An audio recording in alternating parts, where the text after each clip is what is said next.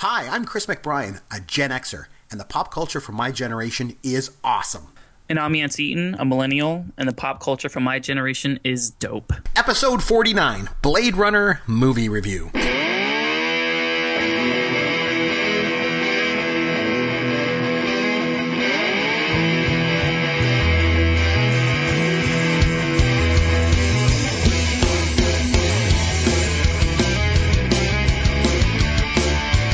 Hey, Chris McBrien here, along with Yancey Eaton. As always, this is Pop Goes Your World.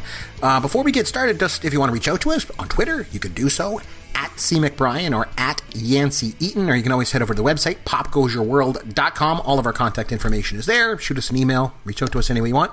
Uh, Yancey, we have a guest this week, but before we get to our guesses, and mm-hmm. what's, what's going on, my friend? What's going on? Uh, the huge. I am inside my shed. I still don't have an AC unit, despite my wife and I talking about it. Um, I brought a little mini cooler out today with like some refreshments and stuff. I actually what, what kind of refreshments do we have in the cooler uh, tonight? Uh, adult alcoholic beverages. Nice. I forgot to bring the box cut or the box cutter. Listen, I think I'm out. I forgot to bring the uh, the bottle opener out, so I mm-hmm. literally just like popped off a bottle with with uh, hedge clippers, like a like a oh, true man. gangster. When you want beer bad enough, you're willing to do crazy crazy things. But um, that's, awesome, that's basically what's new. I've been we talked a little bit off air. I've been watching that new uh, Ozark movie or Ozark TV series on I hear Netflix. it's really good. I hear it's really good. That's pretty awesome. I went and watched Dunkirk. Also amazing. Ooh, Holy nice. cow, is that an amazing movie? Oh my god, yes. Um, but other than that, just the same same old retail grind, dude. What's good with you? Oh, not much. I find it uh, very interesting when you see these historical movies where you know what happens, you know, but it's still they're able to sort of you know grip you and stuff. It's like when it's like when you would see Titanic, you know the ship sinks, but it's still you know the movie gets you right. So uh, no, I heard Dunkirk is really really good, and it's obviously one of the most amazing stories of World War II. That's for sure. Not much to do with me. We me and the family we decided we wanted to watch something new. So you know my wife and I are watching Breaking Bad, as I mentioned. We're, we're really loving it. We're into season two. It's going good. Um, but mm-hmm. then we were like, we got to have something we've got to watch with the kids. You know, like you know on a rainy day and stuff like that. So what we decided to do was it was actually my wife's idea. I wanted to go back and watch The Love Boat with the kids. Every time it's always it's always a default. What do you guys? Your what, poor family. I know. Hey, hey, hey, hey. My, my wife would be like, "Hey, honey, what do you want to watch? The Love Boat." You know, that's always what I say. So of course I'm kidding. There's no way they're going to watch The Love Boat. But um, what? So we decided that we would watch Alf. There was I don't know. Do you know what this show is, Yancey? There's a show. I, I know Alf. of Alf, okay. but I've never actually watched Alf. It's like a, it was like a sitcom that ran for like I don't know four seasons, like back in the '80s, and it was like this alien, the, this alien life form, ALF, Alf, that comes down to Earth and it like you know causes all this mayhem and this you know. Uh, but the one thing that that I forgot was that I watched that you know series back in the 80s. So we start watching it again. And I was like, oh, I always remember there was the neighbor, Mrs. Ochmonek, and she's like always like trying to spy on them and see what's going on. And it's um, the the actress I can't remember her name, but it's the actress that plays Jerry Seinfeld's mother. I was like, hey, that's Jerry's mom. I didn't even, anyway, go back mm-hmm. and watch these shows. But anyway, that's where it. But anyway, let's bring in our guest this week. So this week, as I mentioned last week, this week we're going to be uh, look, taking a look at Blade Runner, which is one of you know Yancey's favorite genres of film with the sci-fi. And so, who better to join us than a huge sci-fi and Blade Runner fan because he reached out to me and said, "Hey, I'm a Blade Runner fan. You got to get me on the show." Than our good friend Derek Myers, caveman himself. Derek, what's going on, my friend? Welcome back hey, to the Chris. show. Hey, hey. I'm glad to be back, and uh, woo, woo. let me tell you, I. I, I got to comment on a couple of things you just said. Number one, we were actually just talking about Alf in my house last week. Very cool. See, oh, it, strange. Can, but is it Chris? But is it cool? I'll settle oh, down, young give, man. I'm going to give you a lot of reasons to think I'm nerdy tonight, but this is just the first one. No, oh, the, the, and this is again totally off topic, Dan tangent. In in the series Alf, yeah. there was this whole storyline about um, his girlfriend back home was named Rhonda, and they were always playing the Beach Boys song "Help Me, Rhonda," and we heard that song came on the streaming party mix last week, and then that, of course, got us all talking about Alf for Very some strange cool. reason. So it's kind of funny that you bring that up, Chris. And it's y- funny how those things. It is cool, and yes, Yancey, it is cool. By the way, um, uh, so uh, so what's what's going on? Uh, everybody, uh, you know, everyone knows Caveman. Um, if you want to reach out to him on Twitter, you can find him at Amaron underscore DM. So go to Twitter, follow Caveman. He obviously knows his stuff. He's been great. Actually, I haven't had a chance to talk to you since the uh, ZZ Top concert. So as I mentioned on the show, um, Derek and I obviously went to see ZZ Top together together, and it was really great. And as much as I enjoyed the show, and I did, it was great, and another '80s staple for us. Um, but you know, because I'm such a nerd, one of the things that I enjoyed the most about that night um, was before Eric we went. putting out. Oh my my my. that was later on in the night. But before, earlier in the night, one of my favorite things was, and I mentioned this on the show. Derek and I got together and we watched the whole movie of Caddyshack and we did an entire hour and a half long commentary on it. And in all honesty, that was my favorite part of the whole night. Even though I got to go see ZZ Top, I'm such a nerd. I just love talking about this stuff. But I really enjoyed that recording a whole hour and a half commentary on Caddyshack. And we filled it too, didn't we? Oh yeah, when it was over, we started by saying, "I don't know if we're gonna have a lot of dead air in this thing," and by the time it was over, we're like, "We should do it again and just talk about all different things." And Yeah. we figured we could probably do it with no problem. Like, like not there was like no dead air in it. We were just going the whole time. It was oh man, I love that movie. Uh, but anyway, so uh, we're gonna get into things this week. Uh, science fiction is Yancey's favorite genre of film. Um, that's become pretty obvious. Um, so we're so we decided to go back and watch an old movie from the '80s from the sci-fi genre, and one of the obviously all-time classics, and that's Blade Runner. So you guys ready to get into this? Oh yeah. Yes. All right, let's go. Phoebe Cates in the red bikini scene. Jody loves chachis. Gotta like it. Didn't she die the same day as Michael Jackson? This- But you did meet Fred Savage once. What's Ben Savage. Ben Savage. Oh, because around here, Yancey is the baby-faced one, and I, of course, am the ladies' man. I'm a huge fan of like that that feathered look that the women of the 60s and 70s did with their hair. Somewhere on your smartphone there, young man. You can look it up. Is it still around? It was the two Corys. It was Corey Haim, Corey Feldman. I actually felt really bad for the guy, but and I had the hugest crush on Susan Ursitti. who are these people? Okay, so Blade Runner. Uh, I don't know where we can start on this one. I think I'm going to let you guys kind of kick it off because I know that you're both like massive fans of this movie. I would like to get a take from the millennial first, if I could. So Yancey, you love science fiction films. You've made me watch uh, several of them uh, uh, from your generation. Several of them have been kind of crappy too. I'm not going to lie to you. At least I didn't like them. I'm just kidding. Um, uh, You're so- wrong, Chris. They were all great Yes. picks, and you are wrong for disliking them. You know what, Derek? Honestly, I knew you would say that, and I knew you'd be on my side about all this. All every of time Mood he, was every great. Ex Machina was great. I don't know what's wrong with Chris. He normally has the textbook answer, and he obviously has not read the science fiction textbook. I tell Yeah. you, you, you guys are going to really hate me tonight. But uh, anyway, so uh, Yancey, so let's talk a little bit. You, you you like millennial films, you like science fiction films. Here's Correct. one from 1982. But you love this movie, is that correct? I do love this movie. Um, while I don't think it's a perfect film, like some people like to slap that label, and I think it is one of the best science fi- fiction films of all time. I do think it's without flaws. And um, I, Derek, I know you probably can touch on this a little bit tonight, but uh, I mean, the theatrical release versus the actual editor's cut, the final cut version, are two completely different films, in my opinion. Um, if you go off the last edit version, which is the actual director's cut, which is much less narration, and the ending is a lot more um, kind of like ambiguous and left for interpretation. Uh, I think that is as close to a perfect science fiction film as you can possibly come. However, the theatrical version I think leaves a little bit to desire, especially with like pacing and just having to explain and dumb down things to the audience. But um, as far as themes go, as far as cinematography, just the way this film is shot, all of the casting in this is phenomenal. It's weird, but it's also like weirdly believable despite the fact that they thought that this this is what the world would look like in 2019 with you know flying cars and a scorched earth and you know super insanely advanced artificial intelligence that looks like us and is undiscernible to like human beings that part of it is kind of interesting but it's just so well done and there's so many themes that they bring up to it that i, I mean it's it's in the, the the great pantheon it's in the mount rushmore i think of science fiction films easily Well, you know, Yancey, with what's going on in foreign policy in 2017, we might get to scorched earth yet. So just give it a little bit of time. Um, I hope. Uh, yeah. Uh, so Derek, uh, okay, so we got the millennials take on it. He he really likes this movie. Feels that uh, some versions of it are flawed.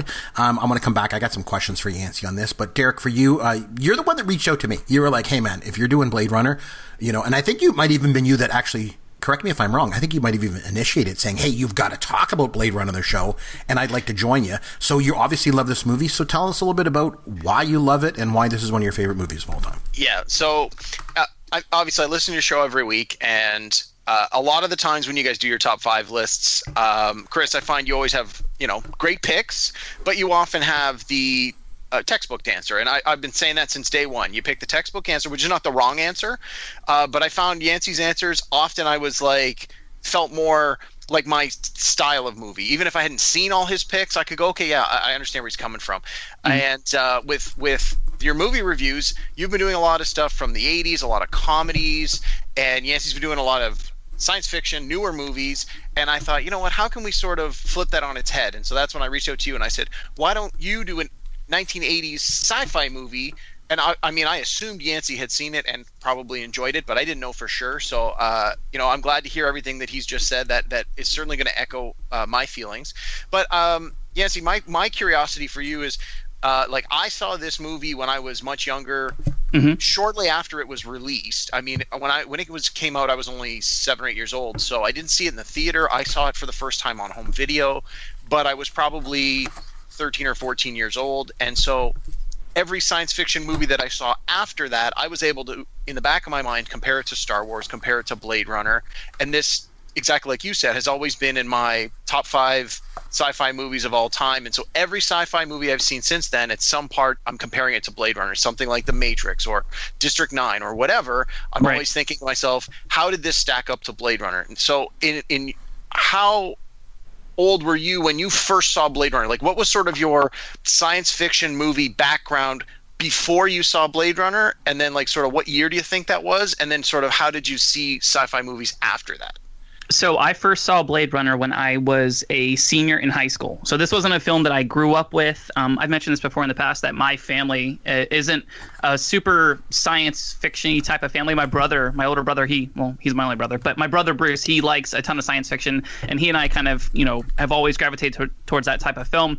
But this was just one where like I knew that it was a big film. I knew it was like in the canon of great science fiction films, but I've never you know I never watched it. It was it wasn't in theaters or anything like that. But with the advent of streaming services, obviously it just makes movies so much more accessible. But that's a catch twenty two though, because like because everything is so much more accessible, it's also much harder to kind of like discern what you're going to watch and, and you, you almost have to be like really calculated and guided with how you spend your time otherwise you're just never going to watch anything. So i was late to it i think you know compared to some other people who are you know actual big science fiction fans but um, senior year of high school i watched it and i remember watching it super late at night and uh, i was like oh my god that was incredible and like two days later i watched it again and like three days later i watched it again and then you know so i was late to it but in the past 10 years i mean i've, I've probably watched it 25 times something like that um, so I mean, it's it, it, was late to the game, but it, it quickly like surpassed you know all of the films that I, I, I you know originally had as like the best two or three science fiction films of all time. Okay, that's fair. I like it. That's a good answer. Um, okay, I just so, want to. Can I just jump in? yeah, jump in. Chris, I just yeah. want to defend myself for a second here, uh, because you're you're mentioning that I'm the textbook. I give the textbook answers. I'd like you to go back and listen to the show we did on our favorite music videos, because my number Correct. one my number one was "Holiday Rap" by MC Miker G and DJ Sven. So if you if that's textbook, I don't know. Not exactly. I think I yeah. know that. Could you sing us a few bars we haven't heard? it gets so much play on this podcast. It's amazing. um, okay, so you were asking. So you mentioned you were about 14 years old, Derek, when you saw the movie. Okay, I, am going to play devil's advocate here. Okay, I'm going to take. Let's go back in time a little bit. Let's go back to 1982. One of my favorite things to do. So at the time, Harrison Ford was my favorite actor because I mean he was in my two favorite movies of all time, Star Wars and Raiders of the Lost Ark. So at, in 1982, I was 12 years old, and when I found out he was going to be in another science fiction movie, I begged and pleaded with my parents to please take me to the drive-in to go see this movie Blade Runner. And I just kept begging them and then they finally gave in. And I remember I was so excited. Like I couldn't wait. I mean, all week I was like having trouble sleeping. I was so excited to go see the new movie with, you know, Han Solo and Indiana Jones in it. And then we got there and the movie started. And after about five minutes, I was like, what the living hell am I watching? As a 12 year old, I hated this movie. I hated did it, it. Did it feel like a betrayal of sorts? It, like you, you came from like Star Wars and you were expecting something similar to that? I think, yeah. I mean, I guess maybe because because uh, that's, you know, space fantasy, you know, and, and, and, lots of, and Star Wars is a lot of fun to watch and it's very exciting and it's, you know, all that. And this was like, I was like, what the hell is this? And I remember, so then I went ahead and rewatched it again as an adult. And, and I'll tell you what, I will run down the positive things of this movie. Okay.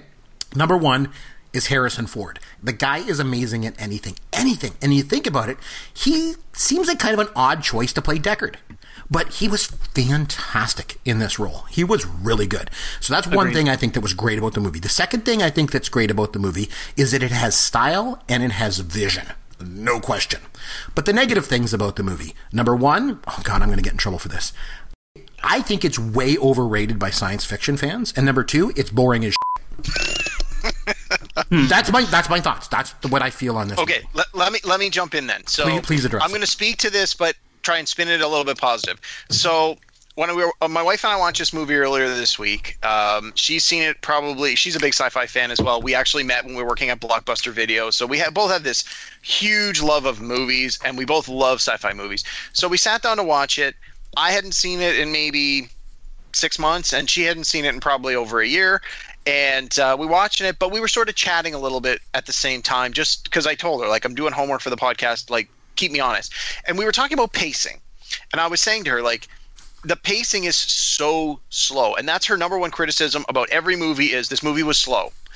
And so I said to her though, if you much like you just said, Chris, if you've come to this movie for the first time after seeing Star Wars, which is also the sci-fi, but it's all shoot 'em up and space battles and hyperspace and fast, fast, shoot 'em fast, lasers and explosions, and then you come to this, it's obviously two totally different ends of the spectrum. But I think that the kind of movie they're making, like it's a detective story. It's a it's a story that explores the human condition. It wants you to think. It's not just a shoot 'em up, blow 'em up, action packed, eat your popcorn, get your two hours of entertainment, and and cheer at the end of the movie kind of thing. This one clearly there's more going on to it, and and I think that if it was a faster paced movie with more of those explosions and kinds of things, it, it wouldn't have sort of resonated, at least with me, it wouldn't have resonated as much over time. Like every time I watch this, I find something new. And every time I watch this, it sort of hmm. makes you think a little bit about the whole idea of, of humanity, right? It's these artificial life forms that are trying to discover their soul, if you will, before their, their life ends. Like they realize they have mortality and they're trying to extend that mortality because they're starting to become individuals and for me that that that's what i love about this so much is it- it's not just this shoot 'em up space battles set in the future with robots it's it's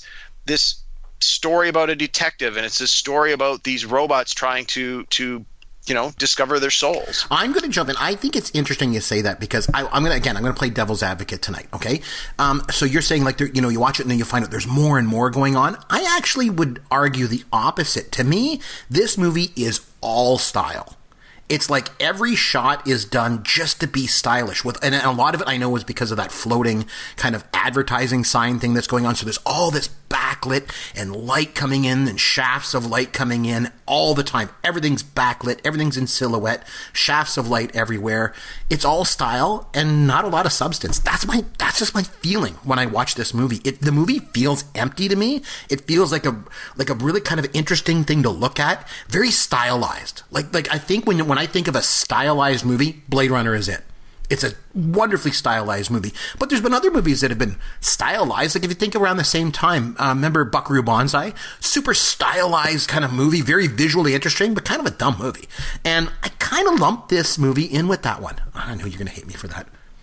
No, but Chris, sorry, I'm just going to jump back in before Yancey comes back in. Yeah. The I, I I have to agree with what you've said, but I think that's sort of the point. Is at this point in the movie in the world, those who are privileged and perfect and want to have a better life have left. They've gone to these off-world colonies, and you even hear the characters complain about, "I couldn't go off-world. I couldn't pass the Yep. physical." Why are you still on Earth? Yeah. yeah, it's like this is the dystopia. This is the the place that nobody wants to be. The only people who are here are the people that can't leave.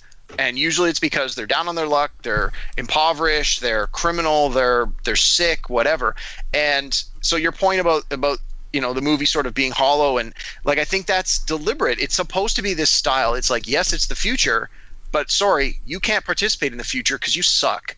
And this is your story. Yeah, Yeah, I guess. Chris- yeah, you coming from two different points. And sorry, Yancey, I'll let you jump because I think, yeah, like because the movie's kind of a downer, and I think that there is a propensity for some film l- critics and you know some film buffs out there to think that this downer dystopian thing is you know kind of cool. And i guess it is kind of cool but it's but still it doesn't change the fact that the movie's kind of a downer. And i guess you know i got to put things in perspective. I was 12 at the time and like i said coming off star wars and raiders of the lost ark i came into this and went what the hell? Right?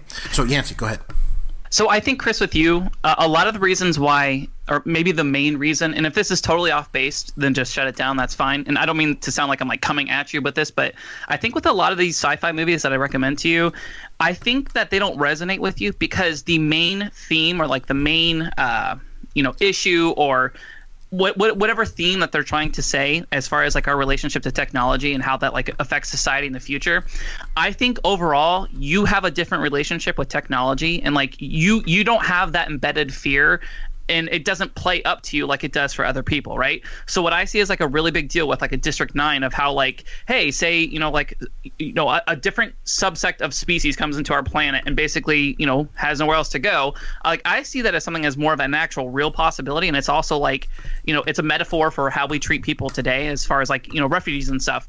Whereas like with this, it's like okay, you know eventually you know we're gonna have artificial intelligence that is so far advanced that we're gonna have to reconcile how do we treat those things things that are so close to mankind, right? So like I think about that in like an actual literal sense and how that's going to have an application in the real world, you know, down the road in 20, 30, 40, 50 years. And I think you just see that as just like that's just the theme, like the core theme of that movie, and it's and it's purely fiction. You see what I'm saying? Like my what I'm deriving from Blade Runner is how is this going to have real life ramifications down the road? Does that make sense? Yep. And, and, you know, I remember when I when I was mentioning to my wife that I was going to watch this movie. She's like, "Well, what's it about?" And so I mentioned it to her, and she's like, "What the heck is it with this recurring theme?" Because when we watched Ex Machina, it was the same thing. This idea of this artificial intelligence that kind of gets you know a conscience and kind of comes to life and then wrestles with that whole thing and then does it turn on people you know right and we we saw the the same theme when we when my wife and I watched Westworld right it was the exact same thing as what's going on here and so mm-hmm. what you're saying is that millennials are maybe more prone to having that sort of embedded fear of technology and stuff. So these uh, themes resonate. Or not even fear, not even fear, but just awareness. Awareness, like an it. actual okay, yeah, awareness right. of it. Yeah. So, so then, but then the thing is, if we look at this, this movie was made in 1982. So I guess that what that's what that's telling us is that this movie was way ahead of its time, and that's another reason why it was so popular, right? Yeah, I was just going to yep. jump onto that. Yeah, yeah. so to to echo what you've been saying, Chris, that, and to echo what you've said in a lot of these reviews is, um, you know, the whole idea of looking at this technology and and as this you know this fear artificial intelligence taking over. This obviously is a movie from the 80s a lot of movies and other pop culture that have come since then have been influenced by this been influenced by like william gibson's cyberpunk novels and that kind of thing right? You have a few giants in the genre and everything that comes after that is you know as much as they may want to deny it has been influenced by these things so yes blade runner is stylistic and yes um, you know it's it's it's got these things but you got to think of it in the context of, well, it was among the first of the big sort of sci-fi blockbuster Hollywood. Well, I don't know if you call it blockbuster, but Hollywood releases to to to visit these topics and visit these themes in this way. And so, although you may not think it's perfect, you may not love it, you may not even like it, you do, I think, at least have to acknowledge that it has an important place in science fiction pop culture because of all of the things it's influenced and inspired for good or for bad from mm-hmm. then. So, like you talk about style. We just recently watched the movie The Fifth Element. My niece was visiting. She's 15 years old. She likes sci-fi. She'd never seen The Fifth Element, so we showed that you want to talk about a movie that's style. That is all. It's, a, it's go, a, bad, it, good movie. Yeah. it is the opposite end of Blade Runner. Blade Runner is all dark and dystopian, and and Fifth Element is all colors and and like it's it's both ends, but it's all like apply, over the top. Yeah. Yeah, it's you could apply funky. a lot of the same uh, uh, criticisms and and and descriptors that you're using for Blade Runner, you could use a lot of those same things for something like Fifth Element. Um, and, and, again, it borrows on them, it's influenced by them in a way, and then they've sort of, you know, obviously flipped it on its head and and and taken it away, and they've made a fun movie out of it. Now, Yancey, you, you always mention one thing that I think that's interesting because you and I have you know sort of conflicting views on rewatchability of movies because you're saying like like yep. you, you, could watch movies over and over and over again for totally different reasons that I do. I like watching movies over and over again for the familiarity of them and kind of you know all that. Like when we K-Ben when we got together and watched Caddyshack, it was like you know like I've seen the movie a zillion times. I didn't care. I still I loved watching it again because it's just it's so familiar and it's just it's a fun place to go. You know, um, this movie like I think I don't know if I could watch it over and over again. I just couldn't. I haven't watched it over and over again over the years. I'm not going to start now. That's for sure. Mm-hmm. Um, so why is it you like watching it over and over again? You get something different out of it every time. I think because the it, it's so there's a lot of it that is super ambiguous. Like I said, especially if you're not watching the final uh, director's cut, there's a lot that's left open for interpretation. Just like I've talked about with the Matrix, how this movie has legs, and there are so many different theories on theories that just you know you, you can continuously see different lights and different meanings to a lot of stuff. Um, I also think that this movie, because like the grand reveal, uh, it, it does kind of ruin it, and there's not that surprise factor with this, but because it is so like freaking aesthetically pleasing, like especially like the the huge streetscapes.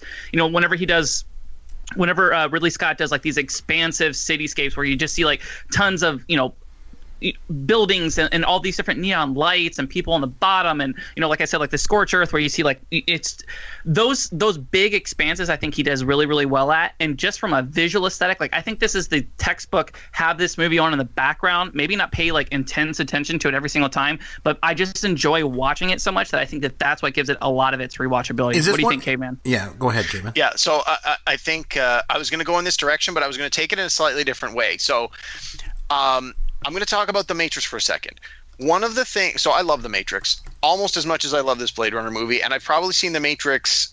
If I said it was 50 times, that's probably a low estimate. Like I've watched the Matrix a ton. And one of the things I love about the Matrix on DVD, or at least the version I have, is there is an audio music score track so you can put the music on, the movie on, and kill all the dialogue, and you're just hearing this the audio score and the sound effects. And for me, that is a big part of what I love about The Matrix is I think that the music really adds something to what is already a fantastic movie. Mm-hmm. Blade Runner is another movie where the score is phenomenal. You've got Vangelis, who I believe either won or was nominated for an Oscar for Chariots of Fire. He won. He's, he won. He did win. Yeah, I yeah. thought so. He's he's he was you know at the time of this when this movie came out it's like he was at the top of his game he was a, a desired person to have do your mu- movie music and the blade runner music for me although it does have you know um, synthesizers and sounds from the 80s I've seen some bad. Uh, so, like Ladyhawke is a good example. It's got Rutger Hauer, who happens to be in Blade Runner. Yep. Uh, it came out in the mid '80s, and it has this '80s pop techno synthesized uh, uh, score. If you try and watch the movie Ladyhawke today, you cannot focus on the movie because the score is all 80s pop and it ruins the whole movie. It just does not hold up. Whereas mm-hmm. Blade Runner, the music, even though it does have those 80s influences, I mean, keep in mind it was composed in 81 and released in 82 so this this would have even been 70s influence it doesn't to me sound dated and this Vangelis score for me is just one more reason to love this movie and when they finally released it on DVD in I want to say it was the early 90s um, I, I couldn't buy it fast enough. And I often just put that that CD back on the player and you know just get that audio score of the of the Vangelis Blade Runner. And and for me that's that's a huge huge huge plus of why I would recommend this movie to someone if they haven't seen it in a while to go back and watch it, or if they've never seen it before, but maybe they're not a huge sci-fi fan. It's one of those subtle things where you you know you never say to someone, "Hey, go watch this movie. The score is fantastic." But knowing, you know, if you're a big movie guy, especially if you're like a, a an '80s music person, it's like you know you can recommend this, and then you say, you know, keep your ear open for the for the score in the background. And to me, it's just that like I couldn't imagine this movie without the score or with a different score. And it's so funny you mentioned that because that year, when you talk about the Oscars, um, the uh, Blade Runner was nominated for two Academy Awards. It was nominated for Best Art Direction and Best Effects, Best Visual Effects, but it wasn't nominated for Best Original Score. Travesty. You know, I mean, E.T. was up, Gandhi, Officer and a Gentleman, Poltergeist, and Sophie's Choice were all determined by the Academy to be ahead of this movie. And after all, you Poltergeist, yeah, really, Poltergeist, yeah, yeah, best original score. E.T. won, you know, but uh, John Williams, of course. Uh, but uh, very. Hey, really quick, can I can I jump in real quick with a question that I wanted of to course, ask, yes. like ask K-Man? So let me ask you this I like I said, I watched this as a senior in high school, and I, I still appreciate a lot of it. I think that, like I said, aesthetically, as far as cinematography goes, it is very very beautiful. There are some elements to it that I think are a little clunky. One one criticism I've heard from Ridley about Ridley Scott, and I, I kind of pick up on a little bit myself, um, this may just be confirmation bias just because I read it and then I noticed it and all of a sudden I see it everywhere is that he's really good like I said at like big things. Whenever it comes to little things on on air it kind of looks clunky. On video it looks clunky right? So it's kind of hard for me to say that this movie like holds up as far as uh you know digital effects goes just because like when they show him like interacting with like a screen or you know like it, it shows graphics that are akin to the 1980s obviously yeah. if, if, if he made it look super futuristic that means that we have the ability to make displays look super futuristic in 1982, and all displays would have looked like that. You know what I mean? So I can understand that, like, you know, we see flying cars and everything is super, super advanced, but they're still dealing with like single block, like like eight bit screens. So that part kind of ages it a little bit. Yeah. But how do you yeah. feel? How do you feel as like as far as like the overarching like aesthetic? Like, if you watch this movie in 2030, having never seen it before, I mean, would this movie look super super dated, or do you think it kind of holds up as like a futuristic kind of sci-fi film? Um, I do think it would hold up, but yeah, to your point, there are always going to be bits and pieces. And the one that we find that we are, mo- my wife and I, we watch sci-fi movies, especially older sci-fi movies, that we are often overcritical of. As as often as you see things like flying cars and other travel, space travel kind of thing, that you sort of you're watching it a movie from the 70s or the 80s and you're going, hey, it's 2017. Yeah, I can see that happening, even though it's 30 years old. N- very, very few movies got the telecommunications uh, revolution correct. So you see in this movie, Harrison Ford goes to a payphone to make Yep. a call. And so that my wife sort of laughed at that when we watched it. She goes, "Yeah, like nobody in the future has a cell phone." And I'm like, "Well, again, in 1982, that was not something that anyone would have imagined ever would exist." So it's those those kinds of things that I do definitely feel date the movie. But I did find it funny that even though he makes this call, the the amount of money that he's charged for a dollar twenty-five. Dollar it's dollar twenty-five. twenty That's right. for a forty second call, and I like Yeah. it said they did the math on one of the sites I was looking at, and they said like yeah, it works out to be like almost two dollars a minute, and I'm like that's not that far off considering that we're almost in 2019. So, you know, some of those little details they they may have tried to sort of do it as to get a laugh at the time that have actually become you know almost the reality but other things yeah there's there's little details that are going to seem dated you know obviously we don't have flying cars but we have cell phones so you can't get it all right Now, Yancey, you, you know, you mentioned that you, you like the way this movie looked, and you like the sort of the sweeping panorama of the film, and when it showed the, the street scenes and stuff. Obviously, in mm-hmm. 1982, CGI didn't exist. This is all done with sets and you know with paint and and which is kind of so stuff. hard it's so hard for me to picture how that would look like i want to see what a set looks like like panned out and see people standing next to it. Like was this small stuff like what they did with some of the star wars stuff? Or like i can't like i don't even know like what that looks like now because i'm so i'm so uh what's what's the word? Like just used to seeing these right. you know full cgi like i don't even know what like a practical set would even look like. Like it's hard it's it's hard for me. Well, I think I think the real test will be we've got a Blade Runner sequel coming out later this year, and I got to think that that's going to be 100% digital effects. Like they're not going to be doing miniatures and matte painting. So I think that when that comes out, and I really cross my fingers that this movie is even halfway decent because if it sucks, I'm going to be so disappointed. Uh, but the trailer looks amazing. Um, I think after seeing this new version, that's where you're going to be able to sort of do that apples to apples comparison and go, well, in 1982 they did models and matte paintings, and in 2017 they did digital effects, and you'll be able to sort of compare the two and go, do they look like they're from the same world? Does it look like this is part of the same franchise? Because I think that you see movies, and, and I even hate to bring up this blasphemy, but you look at Star Wars episodes one, two, three, where everything is digital, and a lot of that stuff doesn't look like it's part of the Star Wars world that I knew from A New Hope and Empire Strikes Back. Um, I've been saying that for since episode one on this show. I Well, I love you always have that in the teaser where you're like, uh, good and bad special effects starts and ends with George Lucas. And I'm like, oh, that Chris, we're putting that on your tombstone. Like, I that's, know. that's perfect. So so speak so so speaking of this sequel, the Blade Runner 2049, that's coming out in October of this year. Obviously, you, you're obviously excited to go and see it. This is something you want to go and see. Um, both of you are excited about it. I'm assuming Yancey, you too.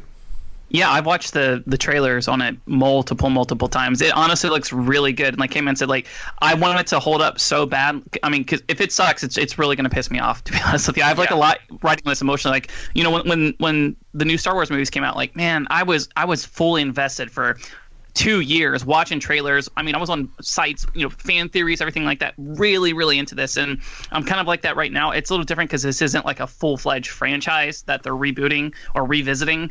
Um, so it's it's not the same level of emotional attachment or involvement, but I, I want this movie to be good, like so desperately bad. It'll be interesting because you know, like like uh, Caveman brought up some good points. The the new movie is going to have a lot of CGI in it. So how's it going to fit in? You know, with the other movie, Yep. and so it's going to be interesting because their choice of director I thought was interesting. Denis Villeneuve is an interesting pick because have you seen Prisoners? Have either of you guys seen Prisoners? I have not. It's Yeah, good. uh, yeah. Is that the one with Jake Gyllenhaal? Yeah, good, Yeah. good movie, really And- good. and- but and- the ab- absolute opposite of a sci-fi movie. about as opposite as you can get. And so, it, but I, but I really liked Prisoners a lot. So this would be interesting to see how he's going to tackle this movie because I don't see him as being a Ridley Scott type. You know what I mean? So it'll, it'd be very interesting. Now, Chris, correct me if I'm wrong, but this director that's doing the new Blade Runner, this is the same guy that did the movie Arrival. Yes, yes, that's right. And I, I sure hope you've seen this movie because it was arguably my favorite movie last year. Okay, well, It I'm, I'm going to have to go and watch it because I have not seen Arrival yet. That's one with Amy Adams, right? It just and it just dropped on Netflix. So Yeah, okay. uh, I don't Did want to tell you guys how to do your show, but Yancey, when you got to pick your next movie review, tell Chris to watch Arrival. Okay, I was all over Arrival. I love that movie, and there's a huge undercurrent of people who say Undercurrent sucks, or Undercurrent. I'm sorry, Arrival. Arrival sucks because I don't think they got it. But Yeah. it is an amazing, amazing film. Let me- amazing. let me guess, You and I are like spirit animals, dude. Yeah, let me let me guess, Yancey. You think I'm going to fall into that category that thinks Arrival sucks? And who knows? Yeah, I Chris, might. Chris like, Oh, I don't get the point. What did you guys think think? uh, yeah, go ahead. sorry again a little off topic so my wife's a sign language interpreter and i'm a i'm a writer i work in communications and so the two of us in our, in our own way work in the communications field and have been educated in the communications field and communication is a big part of our lives and this movie arrival is all about communicating with aliens and so i think the fact that we both liked it so much, but for very different reasons. And then after we saw the movie, I, I actually saw it when it premiered at the Toronto Film Festival. Uh, I guess it was last year. And then when it was released in the theater, my wife and I went and saw it together. And so it was my second time through. And then when it came out on video, we watched it again together. And like every time since then, we've watched it a few times together. We always talk about it after, and it's just it creates this very interesting dialogue. And uh, I, I really think, knowing your background, that you're going to get a lot more out of it than you might think. Well, you know what? You know what other movie was about uh, communicating with aliens? Close Encounters. Never seen it. No, I'm just kidding. Of course, I've seen it. So actually, so was ET because ET had to phone home. Um, uh, but uh, anyway, again, just got to throw in my, my Gen X. So I want to. I have a quick question for you guys on Blade Runner. What about the supporting cast? What do you guys think about this? Like Rutger Hauer and Sean Young. Did you think it was a really strong supporting cast? You're happy with everybody? I thought everyone was very interesting. Yancey, you want to jump in first? Um, I I thought the casting was all good. I there were there were decisions as far as uh, costumes go uh, that I thought was just a little bit questionable. Like Daryl Hannah's character uh, was it Pris or Priest? I can't remember Pris, say her yeah. name.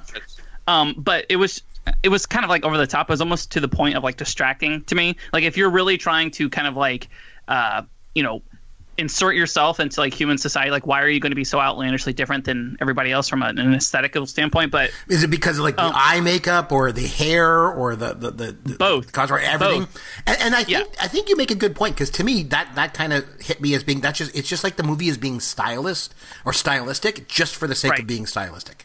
just for the sake of it, yeah. But I mean, that aside, I thought Sean Young as as Rachel was just absolutely stunning. Where, you know, you believed that she was an actual android who was reconciling the fact that she was an android. Like I thought that she that's something really hard to play. That's not something they teach you in like theater school or anything like that. But she led me to believe that like she was truly you know she thought she was a human being and she wasn't you know and when she finds that out to you know having to grapple with that like her own sense of humanity or lack thereof i thought was really really interesting um what was the what was the guy's name uh, the guy that had like the gland issue or whatever the the Oh, J.F. J.F. Sebastian. Yeah. Yeah, uh, William William Sanderson. I thought he was absolutely incredible in that. I would have loved to have seen him have even more dialogue in that, but I thought the casting as a as a whole was amazing. Like you said earlier, Chris, Harrison Ford, he doesn't even have to say a whole lot for you to kind of know exactly what's going on and like see what he's thinking and like just his little one lines the way he delivers his lines i mean th- he's the all-time grossing actor of all time and it makes a lot of sense that he is too because he's just so good at playing one specific part so well i think he just says a lot without actually having to say much at all but uh, he- i loved it Yeah, no, I agree. And like I mentioned earlier when we started the podcast, like Harrison, Harrison Ford was like my favorite actor. You know, when I was like 12 years old because he played these. It's he's amazing to me because he plays these iconic characters. If you go back and think about Star Wars. He's Han Solo. Like, it is so incredibly easy as an actor to get pigeonholed and typecast, and that's it. And when you think about someone like Mark Hamill, Mark Hamill's gone on to have a great career as a voice actor. But his on screen stuff, it died, you know, with Jedi pretty much. Like, because he was just so typecast in that. And even Carrie Fisher was typecast in that role. But but but Harrison Ford was able to break free of that, and it's just amazing because when you even you watch a movie like Witness, and I think um, Yancey has no idea what I'm talking about with Witness, but Cave, you know Witness, right? Yep. Oscar nominated. Harrison Ford got nominated so, for an Oscar for that. So good, John Booth. And you watch that, and he's just so incredible. Not, I, I swear to God, the fan that I am of Raiders, of Star Wars, and everything. I watched Witness when it came out, and even to this day, I've seen it, you know, multiple times. Every time I watch that movie, there is not one second, not one second in that movie that I look at him and I think that's Han Solo or that's Indiana Jones. Not once. Not Yep. once does that even come up. That to me is an incredible actor to be able to transcend such huge parts and still play other parts, and that's what he did in this movie, which Yep. Kind of think- surprised me. Chris, I don't think I've ever watched Harrison Ford in a film and thought like, oh, that's you know, like you said, that's Han Solo. I, I remember like a, I've seen you know, like I love The Office, and I'll see actors from The Office, and I'll be like, oh, that's Dwight from The Office. You know what I mean? And it's Yep. it's so hard to kind of parse that just because. You know, not to their fault, but like their character is just so iconic, and it's so hard to break away from that. But like, I remember a couple years ago, I went in theaters and I watched uh, The Age of Adaline. It's kind of like a forgettable throwaway, like romantic I comedy. But with that being said, you know Blake Lively's lovely in it. It's it's it's a good movie. It's okay. It's fine. But Harrison Ford in that is like whoa. Like Harrison Ford is like he's so awesome and out of place in this movie. Like why did he agree to do this movie? He was so good in it. You know what I mean? Like like a forgettable movie, a throwaway like summer romantic comedy, and he just completely like dominated it. Like it's you know he's it, it's hard to say he's unheralded as like an all-time great just because like look at all the commercial success he has. But like when you think about great actors people always say like tom hanks you know those types of names. And nobody ever really talks about harrison ford. And like i think that's a mistake Yeah, you know, you mentioned um, Sean Young as well, and Sean Young's an interesting case because you. I thought you made an interesting observation about her role in this as Rachel and how she kind of like real like, was coming coming to grips with the fact with like that she thinks she's human and she's really an android and this and that, and so she. The one thing with Sean Young is like she's an incredible, incredibly talented actress, and it was funny because there was a period of time right around '82 where she was like an up and coming star, like and when she did movies like like remember when I mentioned to you uh, previous on a previous podcast, Yancey, of one of my favorite comedies from the '80s is called Young Doctors in Love. Sean Young was in that, and she was also in Stripes, one of my favorite movies of all time, and she was also in this movie called No Way Out with Kevin Costner, one of his first movies, and it's such a good movie. She is she was an incredible actress, but then she kind of fell off the face of the earth, and and I, not really because I mean she's worked ever since. She's been a working actress ever since, and has done lots of stuff, but nothing really substantial because she is just so absolutely batshit crazy. Like she is absolutely crazy. Like like there's been stories of her like getting kicked out of parties and stuff in Hollywood and like just really really difficult to work with. I think if you ask directors in Hollywood who's the most difficult actors to work with, you know, she's right near the top. And I remember even when she did Wall Street, like it was like she was impossible to work with. And, then at one point she was dating um, James uh, Woods the actor and then apparently like the rumors were that she was like stalking him after they broke up and stuff. And i think when you're looking at a situation between you and james woods and you're the crazy one you're really really crazy. You know what i'm saying? So but i thought rutger Hauer was really really good in this too. Um he i remember seeing him in a movie called um, nighthawks with um, Sylvester Stallone, and he was really, really good in that too, and the Osterman Weekend and stuff. Like he's really good. like there. This was a good cast. It was a good cast. It was a stylish movie. Again, just to play devil's advocate more than anything else. I actually did kind of like this movie a lot, but I really wanted to play devil's advocate tonight um, on a lot of things. But overall, I thought it was I thought it was really, really good. So just just to hop in one more time chris Yes, of um, course. so i i totally agree with you chris actually what i wrote down in my notes uh just preparing for like talking points for tonight was the pacing and i knew that that would be something that would come up tonight this could be a 90 minute movie if they really wanted it to be and it would Yeah. still say all the same things and i i do acquiesce to that i do think that that's something that's a legitimate point it could be a half-hour TV show and come across. It- fair enough I, but, no, I'm um, just being honest. Like I'm just yeah, I no, really no, no. think I totally agree with you. I totally agree. Um, there are scenes that just take forever and they don't have to. Yeah. Uh, the second act of the film just lasts forever sometimes, and it feels like nothing is happening. And I totally agree with that. Okay, man, this is your movie. I wanted to give you just like the the the last word basically to kind of talk about one the difference between the the director's cut that came out and versus the the, the uh, theatrical version and just kind of like what your overall take is of this movie where it stands as far as like the mount rushmore of your science fiction films and can you give us like a, a, a zero through ten rating on this overall? Like what would you give this? Questions. Yeah, so uh, I'm glad because I that was what I had. My last note here was talk about director's cut. So I don't know about you guys, but I love music, and when I hear a song Yeah. for the first time, and I like it, that's the that's the version. And there's been a lot of times in my life where I've heard a song and go, "Wow, that's a great song," and then you find out it's a cover, and you go back and you listen to the original yep. and you go, "That original's not that good." I, I totally get why they covered it. This cover is so much better. But then there's a lot of other times where you hear the song when it first comes out by the original artist, and then years later someone covers it, and you're like, "Oh, dude, you're killing this song. Why would you not? Why did you do this?" And I I have found the people that like Blade Runner it's like that. If the first version you ever saw was the director's cut, that tends to be your favorite. Whereas if the first version you ever saw was the theatrical cut, that tends to be the first, the one you like more. And for me, that's exactly the case. The first one I saw was the theatrical cut with the voiceover, and so for me, that's my version. And part of it is like the biggest change between the director's cut and the the theatrical release, the original theatrical release, is there's this voiceover by Harrison Ford where he's talking and narrating and telling you what's going on. I know the movie so well, I've seen it so many times that when I watch the director's cut, in my mind, I'm hearing the dialogue anyway. So I feel for me, the director's cut, I'm not getting the same experience out of it because the yep. real version has sort of ruined it for me. I can't really enjoy what the director thinks I should be enjoying. And yeah, there's the whole idea of is Deckard a replicant? And the, the extra scene where he has the dream of the unicorn and at the end with the unicorn origami. And there's a lot of yep. crazy theories, maybe not so crazy, about what this represents and, and you know, why the, the director has always said from day one that he believed that Harrison Ford's character was a replicant. And Harrison Ford has sort of gone back and forth on it himself. Personally, because my my version that I know and love is the original version. I do not think Deckard's a replicant, um, and I, I don't read any more into the unicorn origami than the idea of the Sean Young's character Rachel is the unicorn. It's yeah, you know, she won't live, but who does? She's got a four year lifespan. If you want to run off and play doctor with her, great, but she's not going to be around very long, so enjoy it while it lasts. And the idea of this unicorn is you've you know you've found this perfect woman, and look, she's a robot. Um, to me, that's always what the unicorn represented, and so for me, that's the version I know and love. Hmm. But I, I know a lot of people that love the director's cut and they think the voiceover is blasphemous. Even Harrison Ford himself said he didn't want to do the, the voiceover and he deliberately tried to do it poorly so they wouldn't yeah. use it. Um, you know, that's just it. But for me, I, I got to give Blade Runner probably a nine out of ten. It's one of those movies when you say you're on a desert island and you can bring five movies, but apparently on this desert island you have power and a television and a Blu-ray player. What movies do you want to bring with you? Blade Runner yep. usually makes my top five.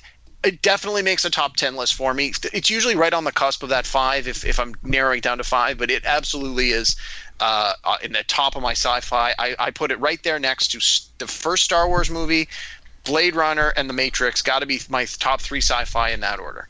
So Yancey, well so you answered my question, the last question I was going to throw out, uh, and that was, do you think Deckard is a replicant? Derek thinks no. Yancey, what are your thoughts? Is De- is Deckard a replicant? Yes or no?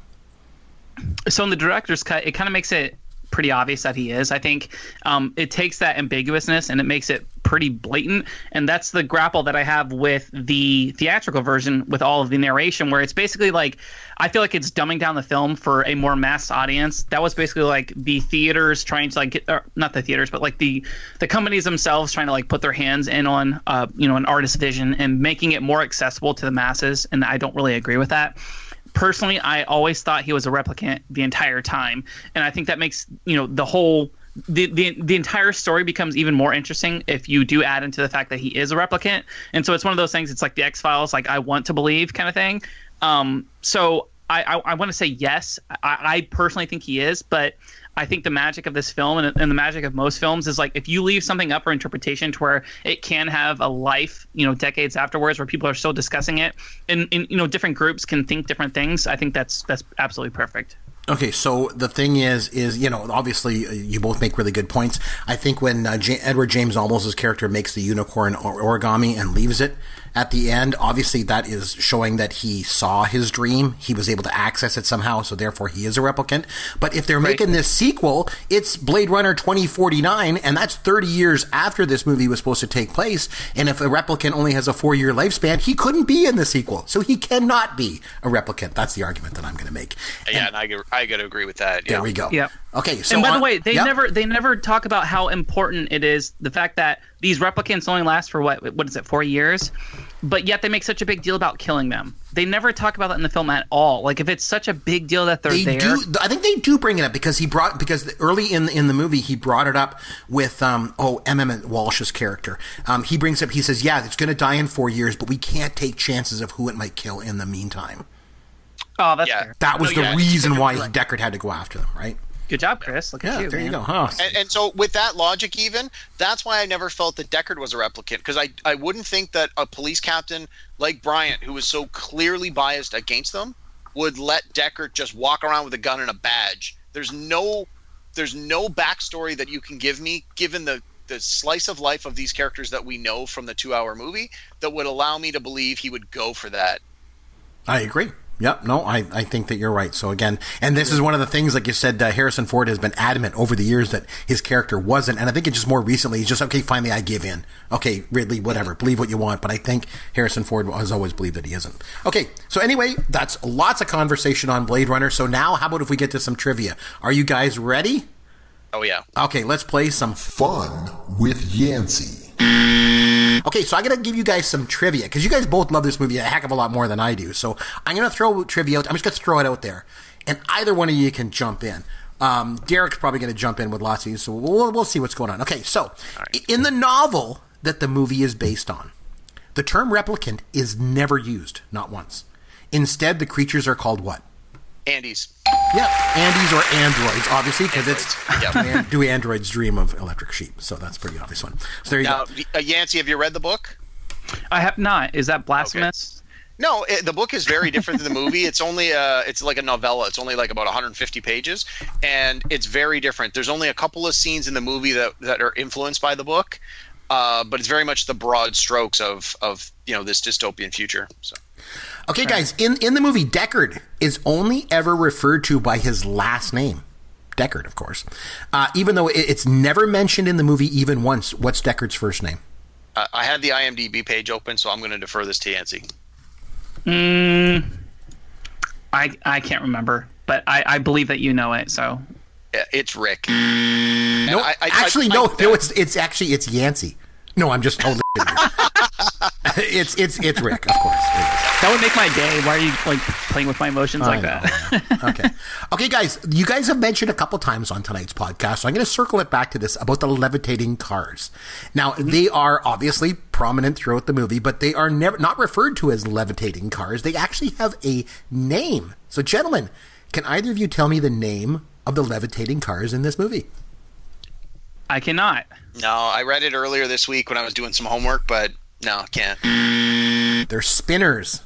Spinners. Spinners. Yeah. Okay. JF Sebastian, you mentioned this one earlier, uh, Cave. Obviously played by William Sanderson. And, Oh, and- yeah. And, Cave mentioned William Sanderson, so you know William Sanderson. Yeah, he is where you're going he's, he's an actor, obviously well known in the 80s for his role on a sitcom. Can you name the sitcom that William Yes. Sanderson played a small but very memorable part on? I know it. Yancey, any idea? What do you think I will give you a hint. He's hi. I'm Daryl, and this is my brother Larry, and this is my other brother Larry. No John a blank man what is it Okay, it's Newhart. It's Newhart, but but you, you actually got that wrong because it's actually did I get it I'm? Larry, the, and this oh, is I'm my Larry, brother this is my Daryl. Daryl, my other brother Daryl. Other Ah, brother okay. Daryl. Well, close, close, close. So you get ahead of yourself. That was deliberate attempt to try and trick Yancey. I swear. Ah, yes, yes. Well, was that was that a pretty big show or was that kind of like a really obscure like one or two season kind of show in the eighties? no, 80s it was it was a pretty popular show. It was pretty big. Yes. Okay. I tell you. Oh man. Um, okay, so we talked about uh, different cuts of this movie. Okay, so uh, believe it or not, Ridley Ridley Scott's original cut of the film was over four hours. And so obviously it, it, it didn't miss a whole lot, you know, when he first put it out there. And then he obviously re-released that as a director's cut, you know, you know, years later and different versions. Um, but the one thing that his original cut of the film uh, was missing was one key part of the film that was in the theatrical release. You've mentioned it already tonight, so I know you're going to get it. What's the one key component of the theatrical release that was not part of the original cut of the film? go ahead Cameron. I, I I don't know. I got to guess probably the score No, no, close. or the, maybe the happy ending. No, the, I don't know. happy Oh, ending. oh, the voiceover. the voiceover. of course, voiceover. Yeah, yeah. yeah, they had to go and put that. The studio insisted on Yeah. putting the voiceover in there because they felt people wouldn't understand what the heck's going on in this dumb movie. Uh, so, okay, Harrison Ford obviously played Rick Deckard. Do we know we know that? But can you guys? You know, I love this. You know, behind the scenes stuff, and we always talk about this every week. Can either of you guys name who um, Ridley Scott's first choice was to play the role? I, I know this again only because I, I looked up some trivia earlier this week. It'll blow you. It'll blow you away. You want to? You want to say who it is? David Hasselhoff. no, That's right. That's totally right, Yancey. The, Wait, the- what? actually, the initials are right. The initials are right. you, you know who it is, Cave? No, I, I don't think I do. I, I thought I had read somewhere that the character, the actor who played Holden, who gets shot at the very beginning of the movie, Mm-hmm. I thought that they wanted him to play the Deckard. No, actually, surprisingly enough, Ridley Scott wanted Dustin Hoffman to play the part. No. Yes, could you imagine Dustin Hoffman playing this part? I mean, like you talk about a versatile actor, and you know I was mentioning before how um, Harrison Ford is such a versatile actor. You don't get much more versatile than Dustin Hoffman, but I still could not imagine Dustin Hoffman you know, playing this part. That would be something else. Let me tell you. I mean, Dustin Hoffman can play Rain Man, so like I'm gonna give him a lot, like the benefit of the doubt. But whoa, Dustin Hoffman, seriously, that was his first choice. I think maybe like if you go back and watch something like Marathon Man, that's probably where he might have got some of this from. I don't know, you know, but you know, it just seems like an odd one, that's for sure. Anyway, uh, Cave, I want to say thanks a lot for joining us this week. I really appreciate you reaching out to us and uh, and suggesting this film. It made for a great topic. Uh, I really enjoyed playing Devil's Advocate tonight. It was a lot of fun. Um, it's one of Yancey's favorite movies, even though it's from my generation or our generation for that matter. Um, so really, really appreciate uh, you coming on the show. You're going to come back again sometime and join us, all right? Of course, of course. Actually, Chris, before we go, Yeah. can I throw a trivia question out at you? Sure, sure. Go ahead. Okay, so can you name the song by a one-hit wonder from the '80s that did sampling in the song from both Blade Runner and A Clockwork Orange? Oh my goodness! Oh, jeepers! I can you can you And I'll name the give you, song? I'll give you a give hint. me a hint at least. I, I know it the doesn't come. song was prominently featured in Ferris Bueller's Day Off. Is it? Oh yeah. It is not. Oh, I don't know.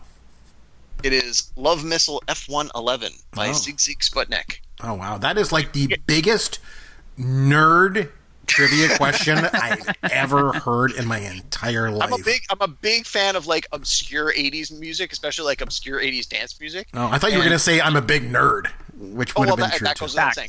yeah, You you, you fit right in around here. That's for sure. Chris, ask me what I'm doing next week on my vacation. What are you doing next week on your vacation? Oh, it's funny you ask.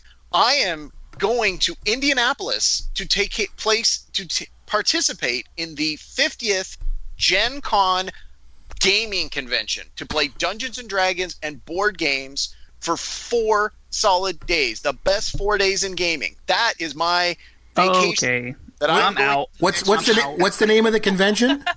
Gen Con. It's the 50th year of Gen Con. It's in Indianapolis. It's we're going down. There's a whole crew of us jumping in the cars and heading down. I've been going for the last 10 years. It is a blast. What You what is what, nerds? what does your wife a refer to this conference as? Oh, she doesn't go anywhere near this. She's like, "You go and have fun at your nerd convention." Does, does she does she does she call it anything? She calls it the nerd convention. Yeah, there you go. So, how appropriate. All right, okay, good one. Uh, okay, anyway, listen, uh, thanks for joining us this week again, Caveman. It's always a pleasure having you on. We're going to have you back Thanks again. for having me. Appreciate it, guys. You always do a good job. Always do a good job on the show. Yancey, thank you very much, young man, for everything. I'm really, Sure. really happy at least that you liked a movie from my generation. Next week we'll come back. We'll do a top five. In the meantime, this is Chris McBride for Yancey Eden, and of course for Caveman Derek Myers, saying thanks for listening to Pop Goes Your World, the pop culture podcast for the generations. Thank you for listening to the Pop Goes Your World podcast. Continue the conversation on Twitter at C. McBrien or at Yancey Eaton. Please consider leaving a review for the podcast on iTunes or wherever you download and listen to the show.